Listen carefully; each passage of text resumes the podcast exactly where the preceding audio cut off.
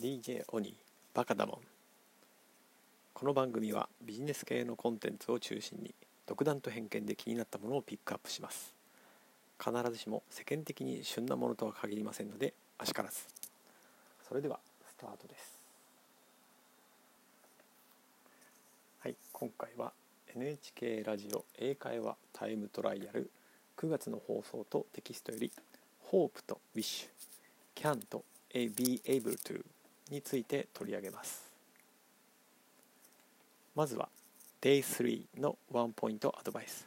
I hope と I wish の違いについてです。I hope は実現する可能性のある願望について話すときに使います。ここで取り上げている例文は I hope she wins 彼女が勝つのを期待しています。です。一方 I wish は実現不可能な願望について話すときに使い wish の後には仮定法の説が続きます。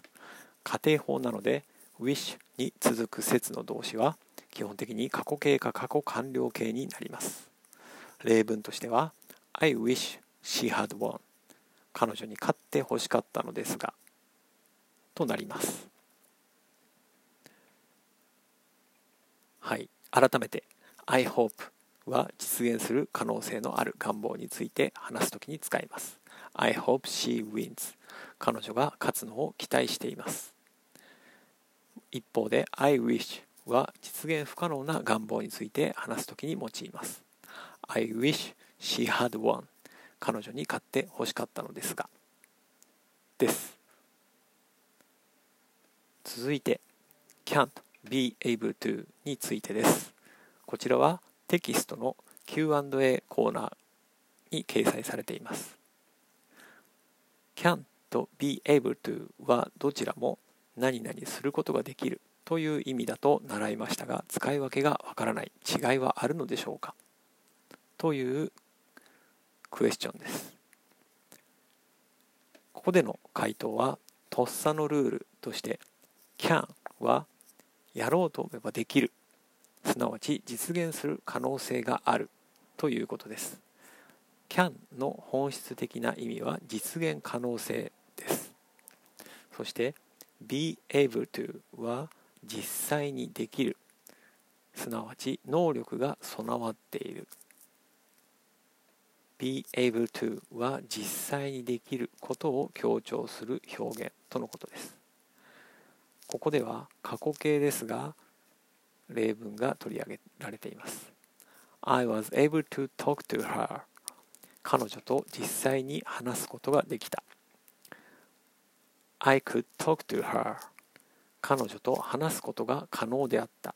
これは彼女と話そうと思えば話すことで可能であったが実際には話さなかった。という意味を含む表現になります。はい。今回は hope と wish can と be able to を取り上げました。共通しているのが実は実現可能性による違いということです。I hope she wins. 彼女が勝つのを期待しています。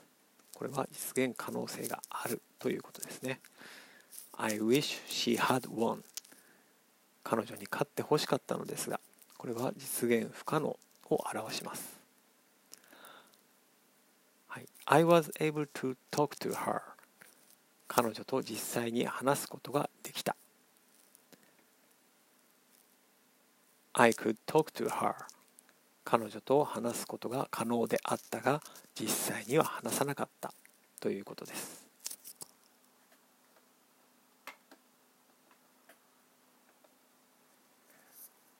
はいいかがでしたでしょうか？実は私去年の秋頃から英語の勉強を始めました。たまたまオンライン英語学習の機会を得ることができて始めました。そして今年に入ってから英単語をとりあえず3ヶ月ほど続けました、えー、ちょっとそちらは今は続いていないのですが4月からは NHK ラジオで英会話タイムトライアルと入門ビジネス英語を続けています。